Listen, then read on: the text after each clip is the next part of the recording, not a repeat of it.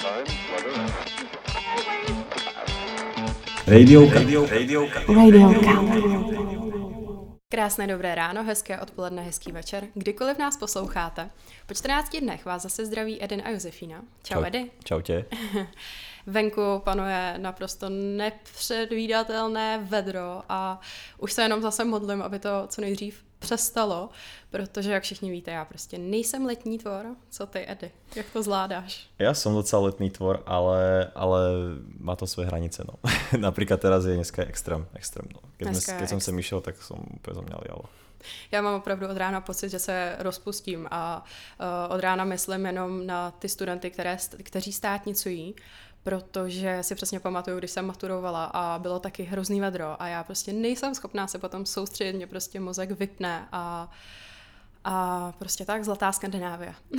Uh, Dneska tady máme opět hosta. Uh, Hosta, kterému jsme velmi vděční, že přijal naše pozvání.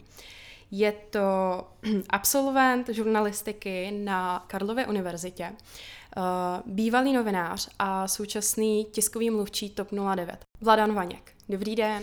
Hezké poledne, večer nebo, nebo dobré ráno, ať k nás posloucháte kdekoliv. Já děkuji za hezký úvod. Uh, My děkujeme, že jste přijal pozvání a máme velkou radost, že tady jste s námi. A vy jste tedy absolvent žurnalistiky na Karlově univerzitě a svoji kariéru jste začínal v české televizi. Uh, Pak jste byl šéf-redaktorem časopisu Hipster, ale momentálně jste tiskový mluvčí TOP 09. Co vás k tomu jako přimělo, nebo kudy, jak to, že vaše cesta takhle vedla vlastně k politice? No, já jsem si vždycky myslel, že člověk je absolutním pánem svého osudu, takže když jsem si v 15 rozhodoval, co budu dělat, tak byla žurnalistika jasnou volbou. Ale jak už to tak na světě bývá, tak eh, mě ten osud vodil různou cestou a já už jsem vlastně dospěl k tomu, že si chci od eh, každé té profese vyzkoušet maximum možného. Já v podstatě kromě té české televize a kromě Hipstera, což byla vlastně taková jako boková záležitost, eh, příloha Eura, tak jsem byl i v hospodářkách, psal jsem vlastně o ma- o marketingu a mimo to, co mám vlastně asi úplně nejradši, tak to je mluvený projev. Já jsem jednu dobu dělal i v rádiu a pak jsem teda fungoval jako kreativní ředitel PR agentury, jestli to tak můžu říct. Takže já se snažím vlastně si tu životní cestu maximálně užít, ale na druhou stranu, kdyby mi někdo řekl ve 20, že budu tiskový mluvčí politické strany, tak bych si ťukal na čelo. Co byl ten prvotní impuls, tedy proč studovat žurnalistiku? Teď jste prozradil, že v 15 jste, to pro vás byla jasná volba a prozradíte nám, proč? No, vy jste Josefína taková aktivní, že? když vás sleduju na Instagramu, tak uh, tam vidím samý hory, lyže, běhání a tak dále. A, a já jsem naopak šel cestou takovou, že jsem si řekl, že budu dělat to, u čeho se nadřu nejmín. To znamená, já jsem věděl, že mluvený projev, psaný projev, eh, přemýšlení, vymýšlení textu mi dá vlastně jakoby nejmí práce a otevře mi nejvíc času jakoby mimo, mimo práci, mimo studium. Takže jsem šel cestou nejmenšího odporu a toho, co mi vlastně v životě asi nejvíc jde, pokud to tak můžu říct. Z jakých předmětů jste maturoval? Protože za mě, já na to nahlížím tak, že vlastně ty maturitní předměty, já jsem vlastně odbočila. Může to tak znít, že jsem odbočila, ale já to tak nevnímám. Uh, já mám za to, že vlastně ty maturitní předměty hrozně vypoví o tom, co právě tomu člověku, tomu mladému člověku jde a co by ho jako mohlo bavit. A většinou se z toho dá i právě poznat, co potom jde studovat. Hmm. Je rozdíl uh, většinou, z čeho maturují jako medici a právníci. Tak jako matematika to nebyla, že? To asi, to asi, to asi chápem. A, ale já jsem maturoval v době prehistorické v roce 2008. Co jste dělali vy v roce 2008? V roce 2008 som uh, ešte 6 rokov žil z toho, že Slováci raz vyhrali majstrovstvo sveta v hokeji. A mal som asi 10, takže tak to no. Letos bylo čtvrtfinále, takže v pohodě. No, no, no, to, to, to mi spôsobilo veľa rán, takže vráťme sa späť k pracovnému životu. V roku 2008 som ja ešte bol určite na základnej škole. No. V Blave. V Blave, áno, OK. v Bratislave. No a vy, Josefíno? Já jsem byla na základní škole ve Špindlerově mlíně a lyžovala jsem 300 dní v roce. Tak od toho se asi nic nezměnilo, že jo, toho lyžování. Uh, no už jenom to nedělám profesionálně. Tak já jsem v roce 2008 maturoval, jo, abych se dostal, abych se oslým můstkem dostal k tomu, co, co jste se mě ptala a maturoval jsem z dějepisu, z angličtiny, z němčiny a logicky z češtiny. Žádná státní maturita tehdy vlastně neexistovala. A zase jsem šel to z toho nejmenšího odporu, protože jsem si říkal, angličtina, němčina to vždycky okecáš a čeština je v pohodě. Aha. A dějepis, tam to byla taková jako karlovarská losovačka, co vám padne, tak... Je sranda, to... že já jsem takisto maturoval z dějepisu. Mm, a, a v pohodě asi. V pohodě, v pohodě. Sedíte tu, takže... takže zvládl jsem to. Já se přidám, já jsem taky maturoval z dějepisu. Super, tak jsme tady vzdělání, tak se můžeme povědět o historii. uh, spíš se pojďme vrátit k té žurnalistice. Uh, i to studium naplňovalo vás, jako bavilo vás, nebo to opravdu bylo jenom ta cesta nejmenšího odporu? Uh, to studium bylo úžasné v tom, že já jsem se jako chlapec z Moravy dostal do Prahy a myslím si, že ty roky na žurnalistice teď byly jako nejlepší roky mého života, protože jsem tam pozval, poznal opravdu jako životní kamarády, který mám 10, 11, 12, 13 let, já už nevím přesně jak dlouho, ale myslím si, že nejlepší přátelé jsem poznal tam a to mi, to, to mi ta škola dala jako obrovský dar do života. A s těma kamarádama já do dneška vlastně funguju, řada z nich si tyká s mýma rodičema, jo, chodíme si na svatby, některý z nich už mají děti, jo, ale, ale pořád to funguje. A myslím si, že to bude fungovat vždycky, jo, že to je trochu jako odbočka od toho teoretického vzdělávání. Ale u nás na žurnalistice se říkalo taky to, že pokud uděláte přijímačky, a neserazí vás tramvaj číslo 18, která zastavuje před Hovarem, tak tu školu vždycky uděláte. Okay. Na druhou stranu, abych tu školu nehaněl, já tu školu mám strašně moc rád. Uh, učí tam spoustu profesionálů. Uh, dostali jsme se takhle k Robertu Zárubovi, který ho považuji za špičkovýho frajera v tom, co dělá. Uh, je tam Václav Moravec, který mě vyhodil od státnic. Uh, byl, tam, byl tam Filip Láb, což byl učitel fotografie, který vlastně bohužel teda umřel asi před 10-12 dny hmm. tak eh, na to vzpomínám velmi rád. Jo. A bylo super, že ta škola byla v centru, Smetanovo nábřeží, eh, člověk eh, žil studentsky, kulturně, bavilo ho to, užíval Prahu plnýma douškama a na to asi nikdy nezapomenu. Kdyby se mě někdo zeptal, jestli to má jít studovat, tak říkám, že ano. Já se ještě vrátím k tomu, že vás vyhodili od štátnic. Ako k tomu došlo? Já jsem neudělal... No, uh, v tom roce bylo mistrovství světa ve fotbale. a jsme zase... A, a já jsem velký fotbalový fanoušek um, a, a samozřejmě bohem, takže jsem místo toho času, který jsem měl věnovat studiu, tak jsem ten čas strávil sledováním fotbalových zápasů. Jasné, jasné. V pohodě, úplně, úplně tomu rozumím a, a, a A vyhodil mě z novinářské etiky. Kterou se kterou mi vlastně máte pomáhat uh, u mojí bakalářské práce. Výborná volba. Vybrala jsem si perfektního uh, mentora. Přesně. Tak bych to řekla. Uh, dá se říci, že vaší novinářskou kariéru jste odstartoval v České televizi? Mm, mm. Takovou tu seriózní vážnou, jo. A kde jste tady byl předtím? Nebo už uh, během studia? Tak já jsem dělal takové ty klasické věci, co, co, co, měl jsem nějaký repový magazín, jsem měl, psal jsem době baráku, což nevím, jestli někdo vůbec pamatuje, jo, a, ale kývete hlavou, takže super. Znám, znám. Uh, takže jsem měl blízko k muzice, k repu, o tom jsem psal hodně a pak jsem přispíval do všech těch uh, regionálních novin, časopisů, uh, tehdy už jsem, nevím, už jsem se začínal zajímat o sociální sítě, takže vlastně uh, ta cesta byla poměrně jako chronologická. Jo. takže česká televize, pokud se ptáte na to, jestli to byl úplný start, tak úplný start to nebyl ale byl to úplný start v seriózních médiích. Uh, jak strnitá byla cesta dostat se do české televize? tak uh, my teďka sedíme na pražského povstání, tady stačí jako dojít uh, 350 metrů, nebo kolik to je, a jste tam. Uh, strnitá cesta to, to nebyla, nebo člověk, když jde těm věcem stříc, tak oni přicházejí. Já jsem se tam dostal tak, že jsem šel jako 20-letý kluk na exkurzi do pořadu Hyde Park, který vysílala tehdy Pavlína Kvapilová. Eh, byl tam se mnou i Dan Stach, já nevím, jestli ho znáte, dneska dělá Hyde Park civilizaci. A už jsem tam vlastně zůstal na brigádě. Jako, jako fanoušek pořadu. Hm. Ono, velmi pěkně si to povedali, že vlastně když tomu budete vstříc, tak to přichází samo ty příležitosti, takže byl to úplně váš případ, ano?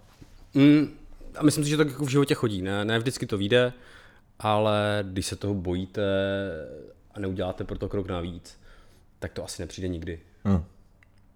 To je pravda, to je pravda.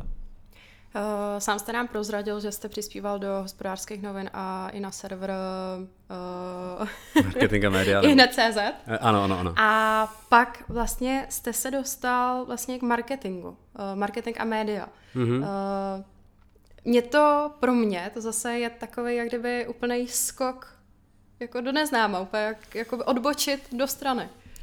A tak to máte jako s tím, když máte otevřenou bomboniéru a vybíráte si různý bombony a já nesnáším třeba taky ten griliáš, jestli to znáte, jako nějaký jako hnusnej, tak, tak eh, a občas si vezmu ten hnusný bonbon a myslím si, že aby člověk pochopil to, jak to v životě chodí, tak by měl ochutnávat ode všeho a ta žurnalistika s marketingem, s PR, s komunikací je um, dost spojená, akorát uh, vám jde vždycky o jinou věc. Jo? Pokud jste PRista, marketér, tak se snažíte něco prodat. Produkt, člověka, firmu, brand, nevím, cokoliv.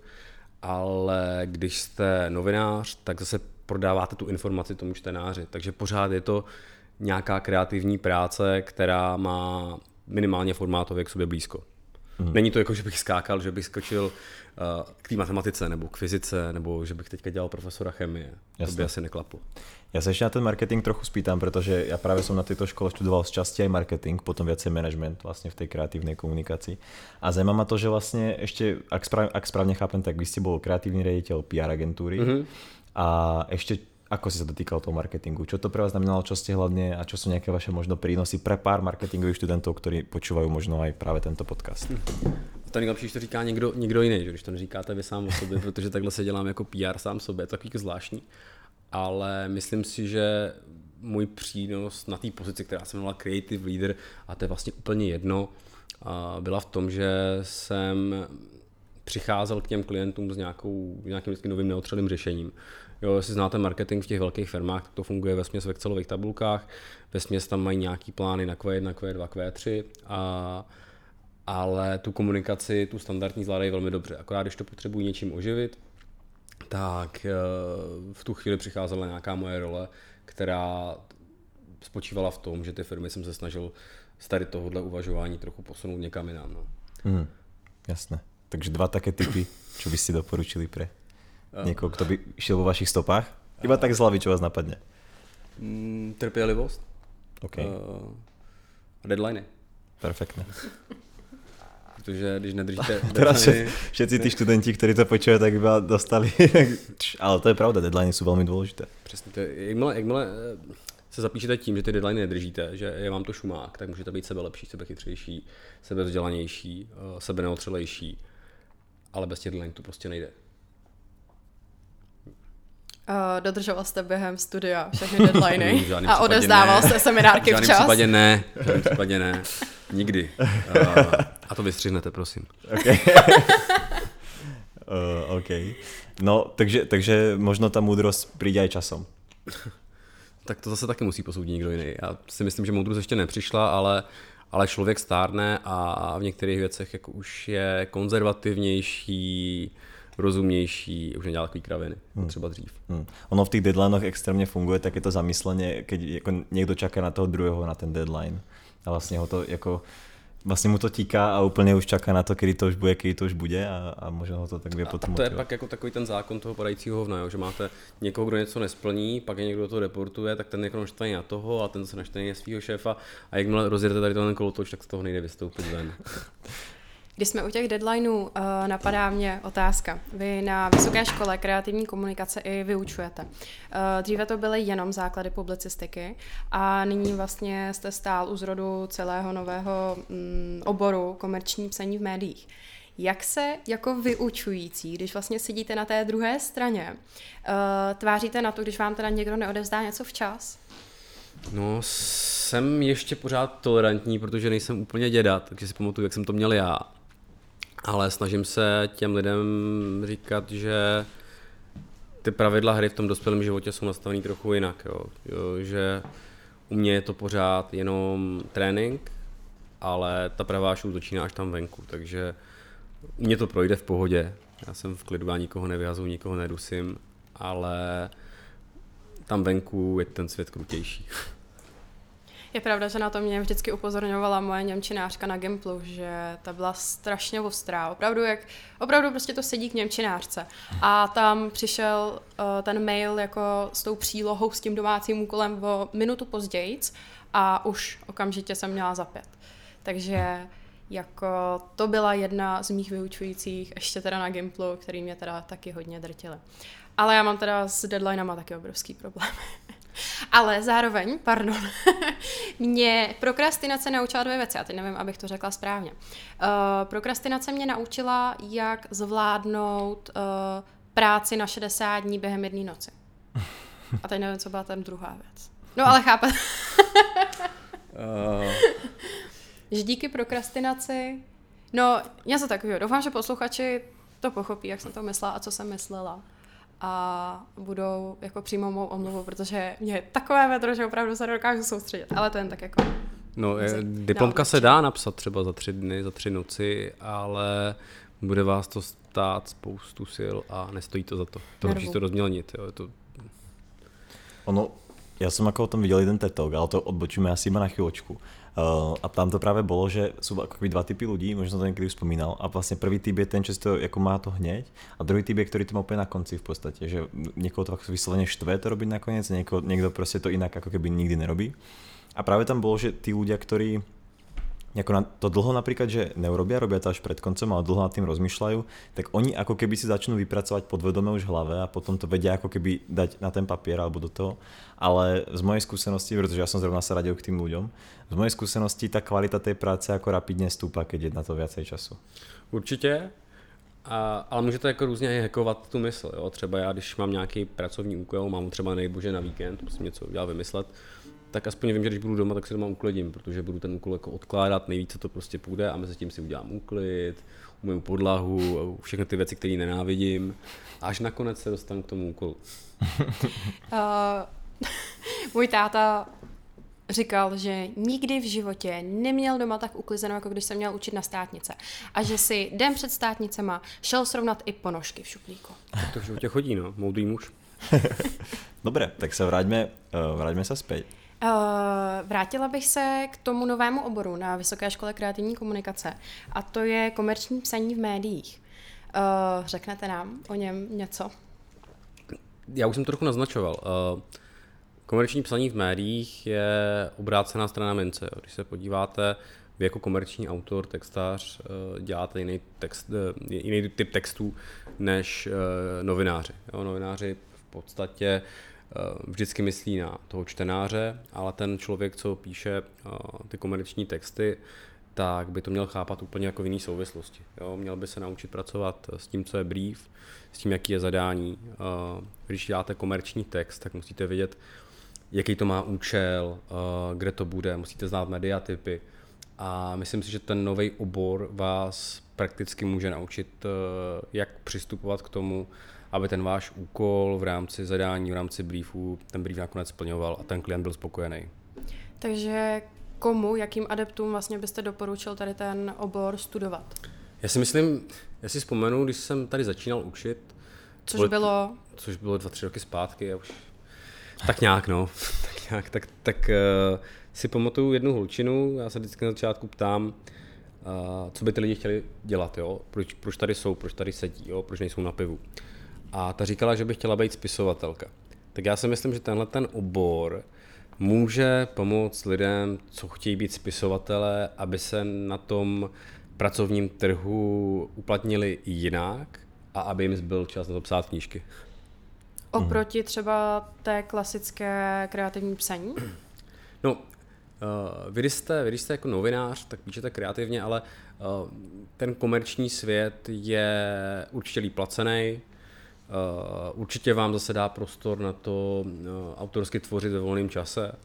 Uděláte si nějaký jako větší zázemí a myslím si, že tenhle ten obor vám v tom může dost napomoct. Uh, hlavní asi výhoda, nebo za mě, já se snažím těm studentům třeba otvírat dveře. Když někdo někam chce, když někdo chce dělat nějaký obor, kde třeba mám někoho blízkého, tak já se snažím ty lidi do těch agentur doporučovat. Jo. To je podle mě jako naprosto zásadní věc a budu to dělat i nadále. Takže pokud eh, je, pokud poslouchá někdo, kdo si dokáže představit, že by se živil psaním, nebo že by se chtěl živit psaním, tak eh, to může být dobrá cesta. To můžou být dobrý dveře, které se tomu člověku otevřou do kořán. Uh, vy tím, že jste se stal tiskovým mluvčím TOP 09, tak jste si vlastně zavřel dveře k pokračování novinařiny, novinářského života.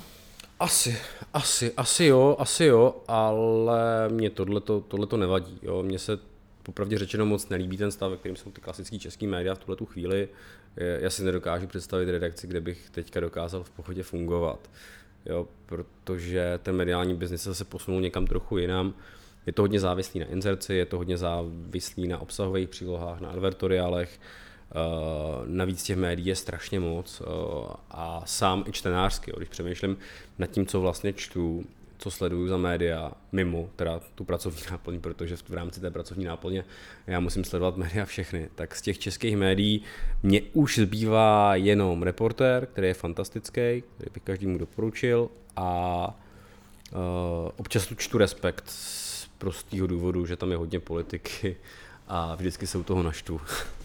Kdyby to tak opravdu mělo být, že vlastně jste si zavřel ty dveře k nějakému pokračování v novinářské kariéře, uh, bylo by vám to líto, nebo jako máte v sobě někde třeba v dušičce takový to, ještě bych se k té novinařině chtěla vrátit, anebo jste mi to teď opravdu takhle jakoby vysvětlil, že uh, vlastně český, český mediální svět je natolik skažený. Ne, to, to, pou, to použí, ne, to, to říkám já, to říkám já, uh, že vlastně nechcete ani. Mm, v tuhle tu chvíli si to asi nedovedu představit, ale člověk míní, svět se mění, nikdy neříkej nikdy. Na druhou stranu já už si nedokážu představit, že bych byl nějaký jako řadový redaktor nebo šéf redaktor. Uh, už bych asi tu svou roli viděl ve formě nějakého externího dopisovatele a externího komentátora, dejme tomu. To je nějaká cesta, která by mě bavila, ale být zaměstnanec nebo osobeč v médiích, eh, v těch tradičních, to už za mě úplně není správná cesta. Nebo správná cesta určitě je, ty z vás, teď to zajímá, je, ale už to není cesta asi pro mě. Hmm. Česká média se v posledních dnech, týdnech totálně zaplnila uh, kauzou o Dominiku Ferinu. Uh, jak vlastně na to, jako jeho možná blízký kamarád, ale zároveň tiskový mluvčí TOP 09, nahlížíte? Tak pokud se o nějakém politikovi, a v tomto případě to byl i bohužel pro mě Dominik, eh, objeví takhle závažné obvinění, tak eh, je potřeba reagovat. Já si velmi vážím toho, co Dominik udělal. V horizontu několika hodin on kompletně ukončil svou politickou kariéru. Nejenom, že vystoupil nebo složil mandát poslance, ale taky vystoupil ze strany a současně řekl, že nebude kandidovat v podzimních volbách. To si myslím, že je gesto, eh, který má být standard, jo, tleskat mu za něho nemusíme, ale je zvykem spíš na západ od nás. Jo. My jsme ještě pořád takový takový Balkán. Takže to jsem hodnotil kladně. Na druhou stranu, když se na to podíváme na to mediální optikou, tak eh, já jsem od médií věci, které byly někdy až na hranici nějaké novinářské etiky, Myslím si, že ta, ta, ta kauza v budoucnosti, až se rozebere, až bude znít teďka ten ještě hype, který kolem toho je, tak až se rozebere, tak eh, si myslím, že některý média z toho neví moc dobře. Eh, protože balancovali na hraně něčeho, co eh, není ani bulvár, ale co je opravdu jako takový jako hygienismus. Myslím, že to nebylo úplně v pohodě. ale byly, byly média, kteří to zvládali se ctí, s noblesou, s profesionalitou já si vlastně myslím, že je potřeba, aby ty novináři do těch politiků kvůli zle, zleva zprava a že takový jako kriticko-analytický média potřebujeme, jo. ale nesmí to jít za nějakou hranu toho, co je únosný. Jo, Dominik v něčem selhal nebo neselhal, to já vlastně nechci a nemůžu hodnotit. Od toho tady máme policii, od toho tady máme soudy. Já věřím i kvůli údajným obětím, i kvůli Dominikovi, že se to vyšetří správně, že ten případ bude skutečně rozřešený, že nevyšumí a v tu chvíli se můžeme bavit o tom, jakou roli eh, ty jednotlivé média sehrála nebo ne. Bylo to pro vás hodně bez spánkových nocí, když to vyšlo na povrch? Bylo no, tak eh, ono to má spoustu rovin. Má to tu profesní rovinu, která byla těžká, protože a to je obecný pravidlo krizové komunikace. Když jste tiskový mluvčí nebo PRista nějaké strany nebo firmy nebo kohokoliv jiného, tak musíte držet určitá nepsaná pravidla. Musíte mít jednoho mluvčího, musíte držet jednu linku komunikační a když jste v politické straně, tak těch hlasů na názoru je prostě x a strašně špatně se to kočíruje, takže vy, mě to připomíná takovou situaci, jako když prostě máte vodu, která uh, prolínáte přes nějakou jako děravou, děravou nádobu a jednu tu díru uh, zablokujete palcem a na druhém místě vám to vytíká znova. Jo? Takže to mm. byl jako nekonečný, nekonečný boj, ale myslím si, že tak jak to i hodnotili kamarádi novináři z té druhé strany, tak uh, jsme to jako zvládli se ctí. Jo. V tu chvíli, kdy se tohleto dělo, člověk není ani tak jako tiskový mluvčí, ani novinář, ani vladan, ale je to spíš krizový manažer, um, trochu psycholog, jo, protože vám odchází někdo z blízkého okolí, uh, se kterým jste pracovali poslední jako roky a, a mám spoustu kamarádů. To, ta politická strana nebo TOP 09 uh, je parta lidí, který spolu fungují. Není to tak, že, by, že bychom se tam hádali, anebo se si nemohli přijít na jméno. A, Dominik k tomu patřil, jo. byl jako takový tmel, takže v tu chvíli, kdy se tohle děje, tak uh, vy musíte podržet i ty své kam, kolegy, kamarády. To je jako další rovina, který se teda moc nemluví, a, ale, ale i s tím jsem se potýkal. Bylo těžké najít tu hranici mezi právě tou profesionální stránkou k panu Ferem a tu přátelskou? Ne, já si myslím, že Dominik eh, ví, jak to v politice chodí. Jo, to, v tom nebylo nic osobního. Uh, myslím si, že... Tak Myslím tím opravdu jako pro vás. Eh, v tu chvíli, kdy vy vlastně musíte vymyslet a jít napsat nějaké prohlášení a předat to těm médiím, jak těžké to pro vás bylo právě jako na to nahlížet, že je to váš kamarád, ale zároveň jako je to vaše práce a jako profesionál.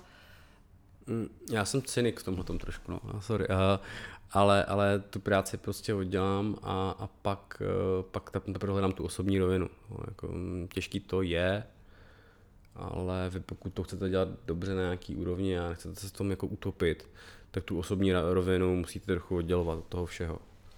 Práve, práve na, tým, na, tým, na to som chcel nadviazať, že uh, vlastne teoreticky byť tiskovým, byť tiskovým mluvčí uh, politickej strany je určite vec, ktorá si ten krízový manažment bude vyžadovať opakovane. A možno, ako, keď by nie, keď by samozrejme nie, ale vieme, ako tá politika zatiaľ ako keby v minulosti u nás prebiehala, častokrát rôzne kauzy vychádzajú na povrch a tak a samozrejme sa človek môže pridať eventuálne k tej lepšej parte, takže teba z toho akým spôsobom není toho až toľko, ale asi sa s tým ešte v budúcnosti ako tiskový mluvčí veľakrát stretnete s rôznymi vecami, ktoré musíte ospravedlňovať a podobne. Nakoľko ste na toto pripravení a nakoľko vás to teda možno aj baví, alebo je to pre vás aj niečo, že tak konečne sa stalo niečo, kde mohol som sa do toho oprieť, alebo práve naopak radšej by ste boli, keby sa to vôbec takéto niečo nestalo? Uh, když se nic neděje, tak to znamená jednu věc. Jako nikdo se o vás nezajímá. Když se ty věci dějou, tak to k tomu patří. Z okolností teďka mi říkal jeden politik ze sociální demokracie, Eh, říkal, já vás fakt jako litu, to bylo fakt těžký, ale říkal mi, ale podívejte se na nás, my jsme ve vládě a tam je to krizovka každý druhý den. Jo? Hmm. A to je vlastně pravda, to k tomu patří. Na druhou stranu, eh, já si myslím, že tuhle tu práci a profesi a tuhle tu pozici člověk nemůže dělat jako věčně. Jo? Není to pro mě uh, kariérní vrchol, ale uh, ty bezesné noci uh, vás baví do nějakého určitého věku. Jo? Už taky prostě člověk chce mít čas, já nevím, na holky, na kamarády, chce jít jako někam jako na pivo, jo. A někdy prostě nemůžete, jo. Někdy, někdy fakt toho máte tolik. Takže jsou situace, kdy si to neužívám. Mhm.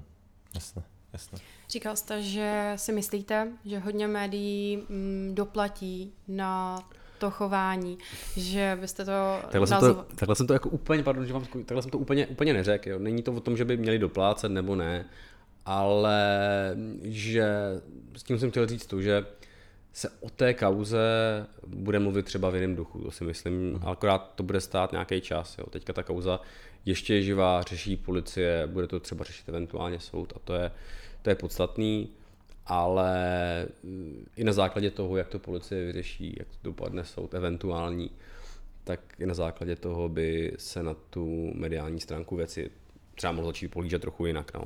Já se omlouvám, nechtěla jsem vám vůbec vkládat Pardon. mé slova, mé slova, ale myslela jsem, chtěla jsem dojít k tomu tak, že hodně médií se nezachovalo korektně. Tak to je věc jejich etických kodexů, to je věc uh, redakcí, to je věc nějaké jako interní redakční politiky. Uh, většina těch médií, těch seriózních, má nějaký etický kodex a je na nich, aby usoudili, jestli ten etický kodex byl překročen nebo ne. Uh, za mě v některých případech byl, ale kdo jsem já, abych kázal, je to prostě na těch redakcích, aby si řekli, jestli tohle to je moc nebo málo a, a jak se vlastně v tomto případě mohli chovat. Jo. Vemte si teďka ten případ eh, Dominika, který se vzdal uh, veřejných funkcí, tak už je věc, která je občanskoprávního nebo trestně právního charakteru a řeší to už jako soukromá osoba. Jako politik vy máte prezumci viny, když se něco takového stane, tak padni komu padni, ale jako občan, jako jednotlivec, vždycky platí prezumce neviny. A to si myslím, že je zapotřebí teďka zachovávat i z pohledu toho mediálního světa. Jak vlastně nahlížíte na žurnalistickou etiku a to, že jste teď momentálně, pokud to tak řeknu a zase vám, uh, zase to neřeknu jinak, než jste to myslel, ale pokud jste vlastně teďka spokojený relativně mimo ty média, má to i nějakou souvislost právě s porušováním kodexe, kodexů a celkově s tou žurnalistickou etikou? No jako tak bych to, tak bych to neřekl, že, že, že, jsem, že teda jsem teda kazatel nějaké pravdy, to v žádném případě nejsem, jo, a, a nejsem matka Teresa, nebo jak to, znělo to, ta otázka zněla tak jako, že jsem odešel jako uh, Ježíš Kristus a teďka stanu Ne, ne, ne, to, to v žádném, v žádném případě. případě nejsem takhle jako čistý jako Lilie. Uh, tohle Ale... to, já jsem určitě to nemyslela nějak takhle a nechtěla jsem, aby to vyznělo nějak Mě to pobavilo, ale... to bylo dobrý. tak jo, tak díky. uh, ne, myslím to tak, že vlastně mm, asi takhle. Pro mě vlastně jako začínající novinářku nebo wannabe žurnalist uh, je žurnalistická etika totálně na prvním místě. I z nějakých osobních důvodů je pro mě prostě uh, dodržování kodexu totálně přesto nejede vlak. A je to právě ta věc, která mně se taky nelíbí uh, na dnešním mediálním světě. Takže má otázka měla jako vyznít tak, jako že jestli vám to taky vadí. Já si myslím, že teď se těch novinářů teda trochu zastanu. Jo. Já si myslím, že to je asi běžná součást té profese. Vy eh, vstáváte jako novinář každý den, každý ráno s tím, že nemáte žádný téma, že máte prostě před sebou prázdný list a vy ten list něčím musíte naplnit. A bohužel ta profese je v tomhle tom tvrdá, že si to často musíte vyřovat. Vyhodí vás oknem, vy se vrátíte dveřma a v obráceně. Bohužel to tak je a na tady této cestě dost často člověk eh, tu tenkou linii etickou překračovat eh, musí. Když to nechce on sám, tak tam často bývá třeba nátlak z redakce. Jo. Vy, vy, vy tu zprávu udělat musíte, to stojí, co to stojí. Jo, vy jste prostě člověk, který zpracovává nějakou reportáž a vám nezbývá, než využít všechny možné prostředky k tomu, abyste to měla. A jedna věc jsou ty redakční kodexy, to je, to je napsané v redakci, a druhá věc, která je třeba pro mě důležitější, to je nějaká jako vnitřní etika, jo, co je pro vás OK a co pro vás OK není. A pokud děláte profesi, kdy převažuje to, co pro vás OK není, tak vás to sežere. A to bych nedoporučoval. Co není OK pro vás? co není OK pro mě? Uh, v té politice se to trošku jako posunou ty hranice. A když jako pominu takový ty uh, základní věci, jakože, jakože desatero, jakože nezabiješ, ne se smlníš a, a tak, tak uh, pro mě OK není zrada. Jo, když, když, si, když někomu věříte, jste vůči němu lojální a ten člověk uh, vám to oplatí tím způsobem, že uh, vás nějak zradí. Jo. Uh. Tak to pro mě je třeba jako věc, kterou když slyším, kterou když mám definovat, tak mám před sebou rudý hadr a jsem jako bík. Mm.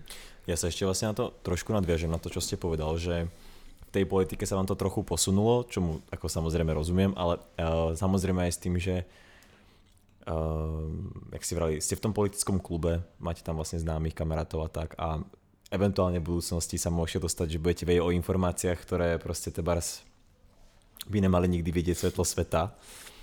Uh, a teraz samozrejme nechcem, aby ste sa ako predikovali, čo bude v budúcnosti, pretože to nikto z nás nevie a nič podobné, ale iba, že ako ste napríklad na toto pripravení? Ako rátate s tým, že budete musieť podržať nejaké, nejaké steny uh, niečomu, čo, s čím možno úplne interne nebudete v poriadku, alebo v takom prípade by ste okamžite vystúpil, alebo by ste proste dúfal, že nebudete nikdy musieť uh, jako s tým prísť do kontaktu? No to je dobrá otázka. A je dost těžký na ní odpovědět univerzálně. Jo. Já mám nějakou hranici, eh, která je pevná, kterou bych jako nikdy nepřekročil. Jo. Když by se fakt jednalo o ty fundamentální věci, desatero, jak jsem říkal, zrada, mm, mm, jasně. A, tak by tak bych se to vykašlal. Jo. Pro mě prostě pořád ta etika, ta moje vlastní, je, je strašně důležitá. Mm. A, a nejsem určitě nějaký kardinál Richelieu, abych tam jako kul, kul pikle. Jasné, jasné, jasné.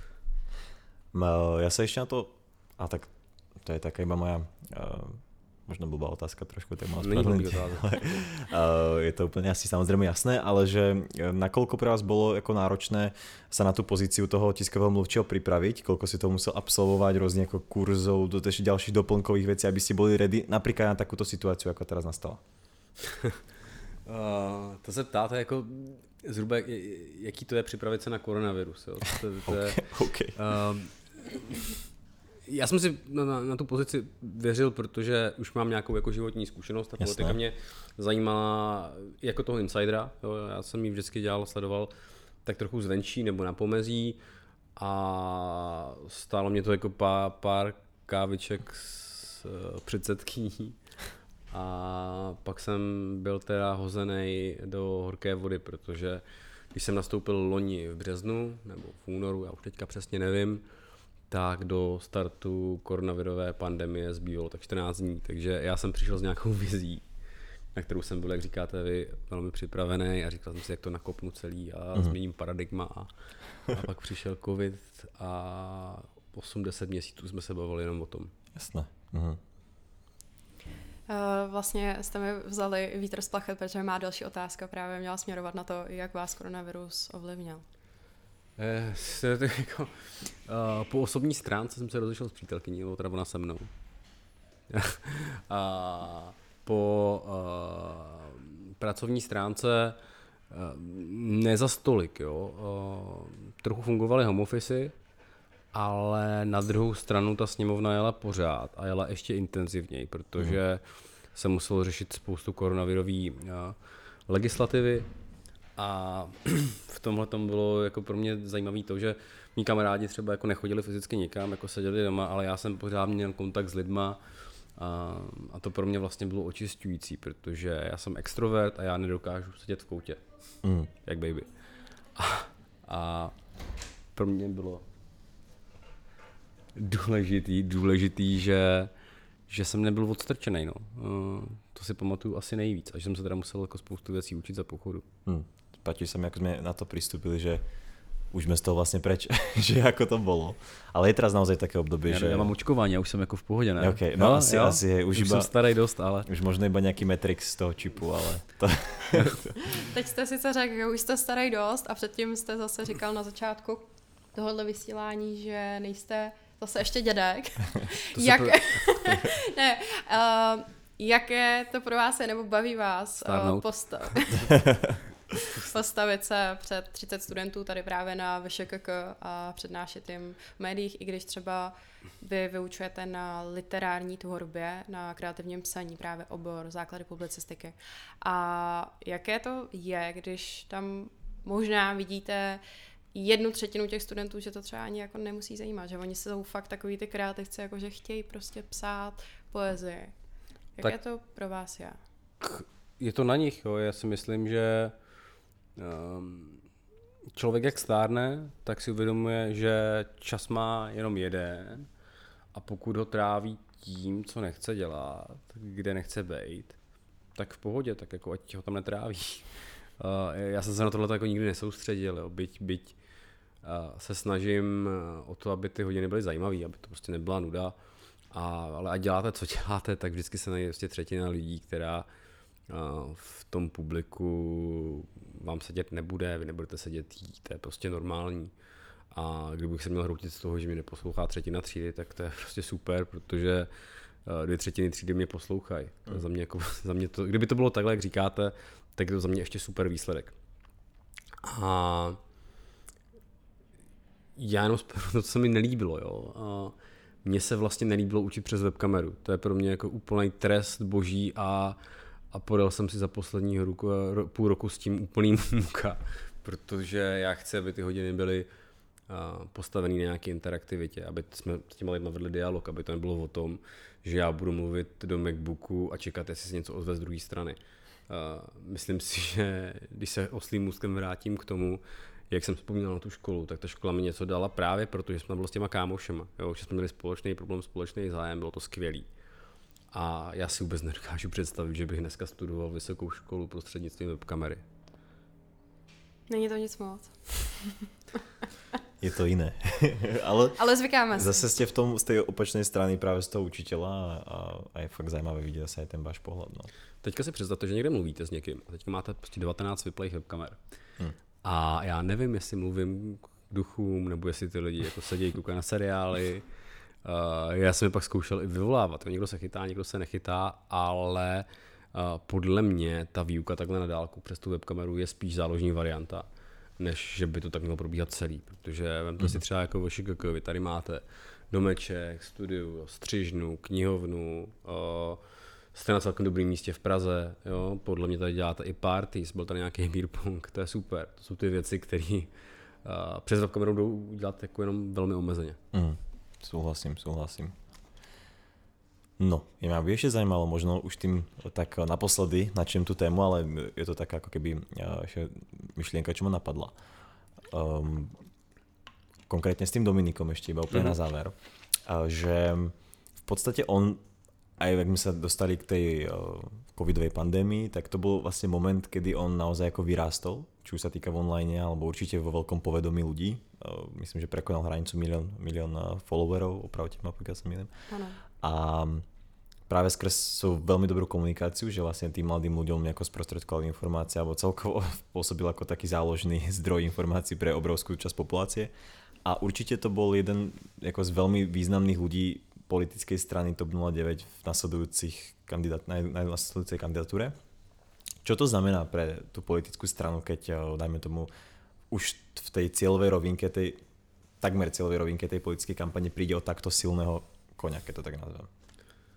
Tak to je těžká otázka, ale myslím, že když jste, jí, eh, když jste se ní zamýšlel, tak eh, vám asi došlo, jaká je realita. Samozřejmě to ztráta je, kdybych řekl, že to ztráta není, tak budu lhát, ale já věřím, že v té straně je pořád jako řád ta politiků, kteří jsou velmi dobrý komunikačně, samozřejmě nemají milionový Instagram, ale uh, tu roli dokážou nějakým způsobem zastoupit. Jo. Takže v té komunikaci um, už nebude Dominikova kampaň logicky, ale myslím si, že v topce je řada lidí, kteří nemají takový dosah, ale mají tu kompetenci.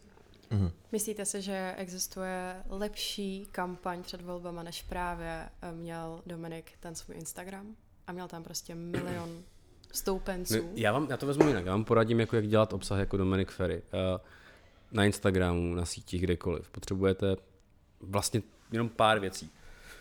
Potřebujete být jednoznačný, mít jasný symbol, vykřičník fajfka. Potřebujete to publikovat pravidelně, vládní tiskovka, fajfka, hotovo. Uh, potřebujete, aby ten obsah pro to publikum a pro tu cílovou skupinu uh, byl něčím užitečný, fajfka. Potřebujete, aby byl pochopitelný, fajfka. Jakmile splníte tady tyhle ty body, tak já vám garantuju, že cokoliv, co budete dělat v marketingu, v komunikaci, v žurnalistice, tak to prostě fungovat bude. Nesli ale své publikum si vždycky najdete. Hm. Určitě. Myslím si, že to úplně nebyla odpověď na moji otázku, nebo minimálně to nebylo tak, jak jsem to myslela. Tak mi ještě zopakujte, prosím. Jestli si myslíte, že existuje vlastně lepší kampaň, jestli může být nějaká lepší kampaň pro to uh, donutit, když to tak řeknu, opravdu, uh, aby volili právě tady tohodle člověka, ať je to Dominik Ferry, ať je to kdokoliv jiný, než když právě má uh, Ferry milion sledujících na Instagramu a má svým způsobem tady takovou já bych řekla, že možná až i jako jistotu, nebo může si myslet, že opravdu má těch milion lidí jako jistý, že půjde a prostě budou stát za něm. No, jako rozdíl mezi volebním hlasem do urny a lajkem a followem na Instagramu je ještě pořád velký. Jo. Vy musíte udělat nějaký call to action. Pravda je, že třeba v případě Dominika uh, mám svého kolegu, který mám strašně rád, který kandidoval v Plzeňském kraji do krajských voleb a nedělal žádnou velkou kampaň, byl vlastně jako na konci té kandidátky. A Dominik ho jenom zmínil, na Češ tomuhle Mírovi vlastně přišlo nějakých 580, eh, možná až tisíc preferenčních hlasů, vlastně mm-hmm. bez nějaké kampaně. Takže ten profil měl sílu, ale já prostě věřím, že se zase najde někdo jiný a že, že jsme schopni to dělat i nadále prostě dobře.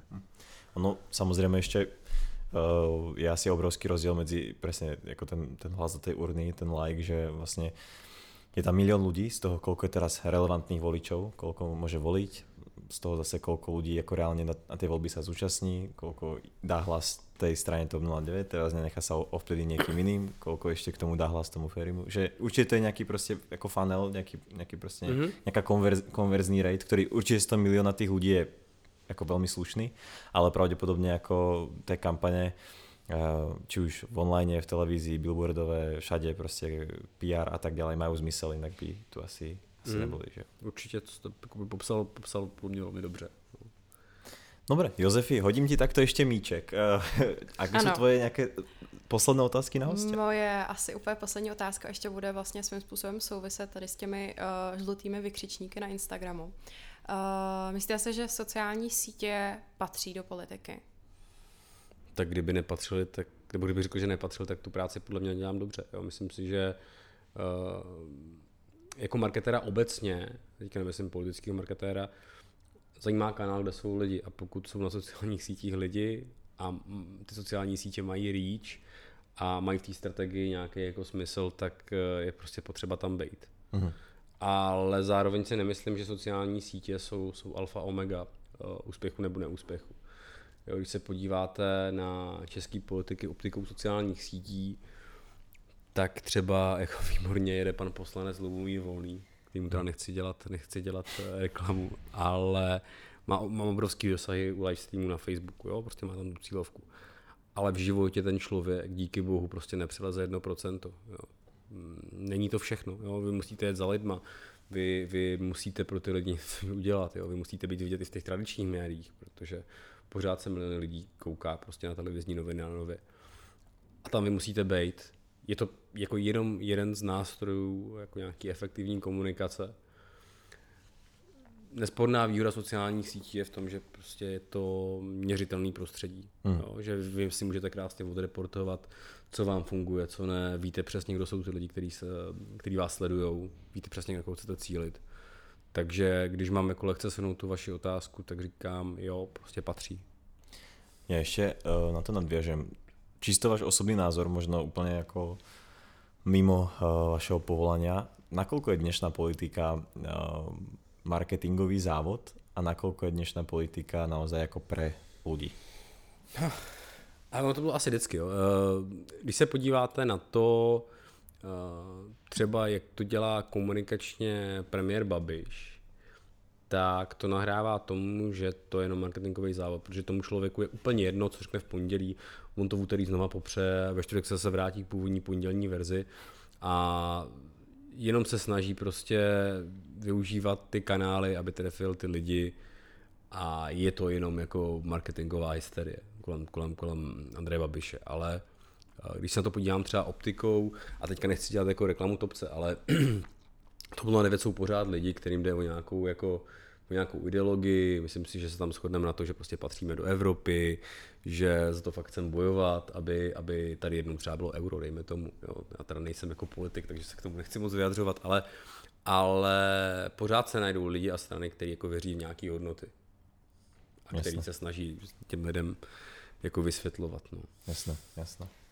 To tak iba, jo. Ešte posledné, počul som o tom také docela krásne prirovnanie, že odlieta lietadlo a teraz vodič dostane, teda pilot dostane infarkt. A teraz sa postavia sa proste dva ľudia a jeden hovorí, že ja som proste skúsený pilot, že ja proste som lietal proste 13 rokov a ja, ja vás proste dopravím cez ten oceán. A postaví sa druhý a hovorí, že ale keď budem šoferovať ja, tak pojďte všetci zdarma. Yeah. a, proste, no. a že proste, že či to trošku jako tak nereflektuje to, že, že je to škoda, pretože práve, práve ako mám z vás veľmi dobrý pocit, alebo celkovo ja som naozaj taký, že ja si myslím, že tá politika by mala byť robená preto, aby ako posúvala tú krajinu a prostě, či je to škoda, že, že to častokrát prehučia títo jako slubující. No, podívejte se, že my se tady bavíme o nějaké české politice, jo, ale, ale tak když tady máme Slováka, tak je potřeba zmínit Igora Matoviče. Mm. A to je člověk, který mu vyhráli volby dvě, tři akce, dvě volební videa, jedno tuším z Kypru, mm. uh, druhý bylo před Elektrou, kde, kde, kde má byt uh, Fico, tuším, že jo. A to je čistě marketingový produkt. Jo. Taky, no. taky, se, taky, když trefíte ve správný čas nějakou společenskou a náladu, atmosféru a přijde s obsahem, který ji trefuje, tak vás to může jako ohromně vyníst nahoru. Ten Matovič prostě vylezl z nějakých 8% na 25% a dneska je se zpátky na svým. Takže já si zkrátka myslím, že pokud uh, nemáte dobrý produkt a máte dobrý marketing, tak ten klíčový zákazník to vždycky pozná. Nebo volič. Mm, mm se to prejaví za to časem. Mm, vy pochopíte, no, prostě bez dobrého produktu se nedá, nedá dělat jakákoliv marketingová kampaň. Mm. Velká pravda. Tak jo, uh, dáme vám ještě poslední slovo, jestli máte chuť nebo chcete něco vzkázat nebo říct. Třeba uh, studentům žurnalistiky nebo budoucím studentům žurnalistiky nebo studentům ve ŠKK. Tak bylo to s váma fajn, díky za pozvání. Což teda není přesně se, co po mně chcete, ale uh, já všechny zdravím. Děkuji za pozornost těm, kteří to dokázali doposlouchat až sem, což je prostě hodina času. a přeju vám v kariérách, ať jsou jakýkoliv, ať se vám daří, ať e, jdete štěstíčku naproti, ať se nebojíte otevřít třeba i zavřené dveře a dokud nejdeš o život, tak jde o hovno. Tak jo, děkujeme moc. Tohle byl náš dnešní host Vladan Vaněk. Děkujeme. Edy, vyčerpávající díl, ale úplně skvělý. Super, přínosný, přínosný, myslím si, že je velmi dobrý. Tak jo, posluchači, my se vám ozveme zase za 14 dní a mezi tím se mějte krásně. Čau. Čau.